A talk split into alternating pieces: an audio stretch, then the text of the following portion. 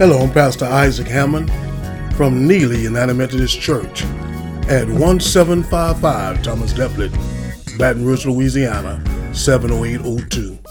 And there is a word for us today that can help us along the way that's dealing with knowing who Jesus is. Who do you say that Jesus is?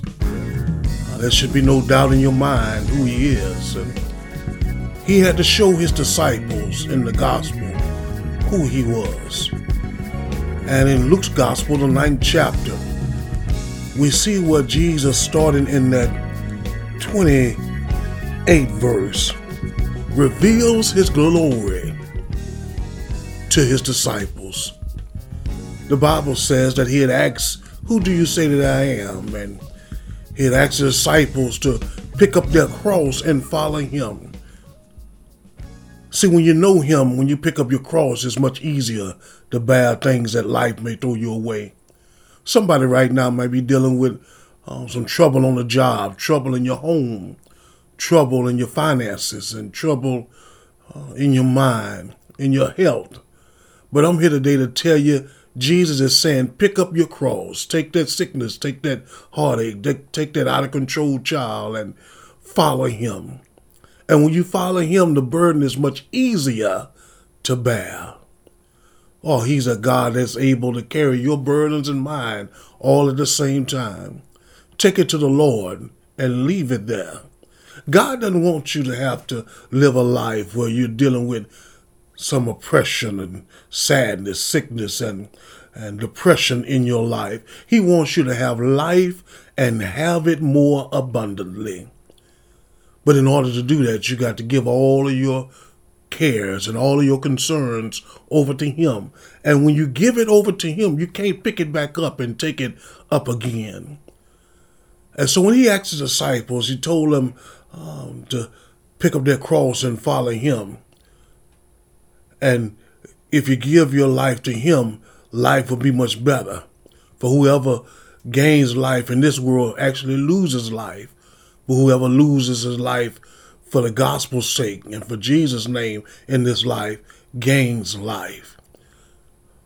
When you do things for Christ, you're actually gaining life. Fulfillment of life is only what you do for Christ. Or this worldly thing can only give you a temporary pleasure. But when you give your life to Christ and work for Him and let God use you as an oracle of the kingdom, life becomes more enjoyable and more fulfilled in everything that you do. And after he had talked to the disciples about picking up their cross and following him and um, giving their life over to Jesus and gaining life and not losing it because of the things of the world, he takes them up to a mountaintop. But he only takes Peter, James, and John. Peter, James, and John uh, was his most intimate disciples. They were closer to him than all the other nine. Just Jesus kept those close. They even went to the Garden of Gethsemane with him when he was getting ready to go to the cross the next day. Peter, James, and John, they were his inner circle.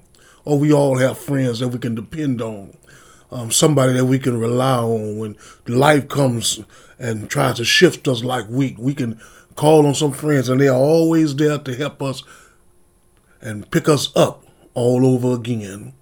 And so he takes these three disciples to the mountaintop.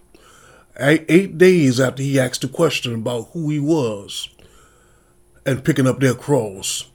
And the Bible says while he's up there praying, we all know Jesus prayed every chance he got. In the morning time, they would look for Jesus, and Jesus would be off praying somewhere. If Jesus had to do it, what about you? This scripture tells us about how Jesus was encouraged to go to Jerusalem to die on the cross. Now, if the Son of God had to be encouraged, what about you? You're going to need some encouragement along this life also because things are going to shake you sometime because you're only human. You can't fight some battles. You need the help of Almighty God on your side. But God is an, an encourager. And I hear him encouraging you right now to keep fighting, to keep trusting, to keep believing, to keep working on his behalf. Well, he took Peter, James, and John up to that mountain when while he was praying, the Bible says that he was transformed into a, a, a raiment of light. And his true glory began to be expressed, and he was shining so bright. And while Peter, and James, and John were up there looking, while Jesus was being transformed into his true glory, of his heavenly glory, two men showed up and came to Jesus' side. And one name was Moses, and the other, his name was Elijah. Uh, on this mountain, two men came to encourage Jesus for his decease down in Jerusalem. And who came? Moses and Elijah. And they were shining bright for the disciples to see. And Moses represented the Old Testament, the first five books of the Bible, the commandments of God. Uh, Moses knew something about being on the mountaintop because he had been on Mount Sinai for 40 days, fasting and trusting in God. Sometimes you got to get higher to get closer to God. You got to separate yourself from some friends, from some loved ones, some co-workers, some addictions that you may have down here in the valley, and you got to get up a little higher. Separate yourself, consecrate yourself, and call on the, Lord and tarry after the Holy Spirit and seek His face and, and His righteousness. And you have to separate yourself from the things of this world. And on that mountaintop, Moses got the Ten Commandments, and so he knew something about being on a mountaintop experience. So Moses is up there encouraging Jesus to decease down in Jerusalem. Then Elijah was on the other side of Jesus, encouraging him. Elijah represented the prophets of the Old Testament, the people that spoke on behalf of God, the mouthpiece of God, the word of God, all those prophets in the Old Testament that said that Jesus was coming and to keep hope and to believe and trust because the Savior of the world was on his way. And while Elijah was encouraging Jesus, he knew something about being on Mount Horeb for 40 days. He knew something about dealing with God on, on a higher level and coming up higher to encounter God or Moses and Elijah knew something about 40 days of fasting and being, Jesus knew about 40 days of fasting in the wilderness. They all knew about coming up higher and spending time with God. But they were there to encourage Jesus to go on to Jerusalem and to die on that cross for all man who believe by faith could be saved and saved from the destination of hell. If Jesus had to be encouraged, people of God, what about you? And we all know the story. After these two men came and encouraged Jesus, the Bible says that Peter felt like he was in a deep sleep and he looked up and he said, Master, he's talking to Jesus, uh, let us build a tabernacle for Moses, Elijah, and for you right here on this mountain. And Jesus said, No, it's not the time or the place. Keep disclose what you have seen until the right time. So they didn't speak about it as long as Jesus was alive. But when Jesus died, they say, We saw him in his glory on that mountain that day when Moses and Elijah came to encourage him to go on to the cross. And while they were standing there, Jesus told them no, because at the bottom of the mountain, if you keep on reading the scripture, there was a man that was full of demons that needed deliverance. See, people of God, we can't stay on the mountain forever. We got to come down and get back to work. To that person who just wants to call on the Lord and ask the Lord to do this and that for you, you once you talk to God, you got to get to work. You got to put your hand to the plow. You can ask God, but God wants to see you work along with Him to bring the manifestation into the physical realm. Whatever you're asking God, you're going to have to use your hands to put to the plow. If you want that business, you got to work. God will do the rest for you. He'll be a co-signer for you, a present help in time of need. But you got to put your hand to the plow. There was a man down in the mountain, down the mountain in the valley that needed deliverance. They couldn't stay on the mountaintop forever. We got to go back to work. Let's go down. Don't build no tabernacle here on top of the mountain. Let's go to the people and try to help them. And the Bible says, while Jesus was talking to them, a cloud began to come into their presence. And the cloud came and engulfed them. And out of the cloud, a voice came saying, This is my son. Listen to him.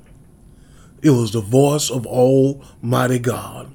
This is my son. Listen to him.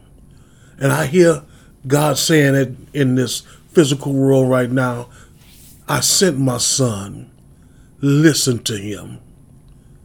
The only way you can get back home to your Father in glory, you have to go through Jesus Christ. There's no other door, there's no other way, there's no other light, no truth. The only way you can get back home to the spiritual glory land is having a relationship with Jesus Christ. For he is the shepherd and the way, the truth, and the life. He's the doorway. He laid down his life so that he could pick it up again to let us come into the presence of Almighty God the Father. But the voice came to encourage the disciples to do what Jesus had said. And I'm here today to tell you that God has not given you the spirit of fear, but a power, love, and a sound mind. The Apostle Paul told Timothy that a second generation Christian who did not see Jesus face to face but had to operate in faith. And I hear Jesus saying it to us right now through the Apostle Paul. God did not give you the spirit of fear. Don't fear. God, the one that woke you up this morning, is the same one yesterday, today, and forevermore. Whatever you're going through, He will carry you through. It might not come when you want Him, be always right on time.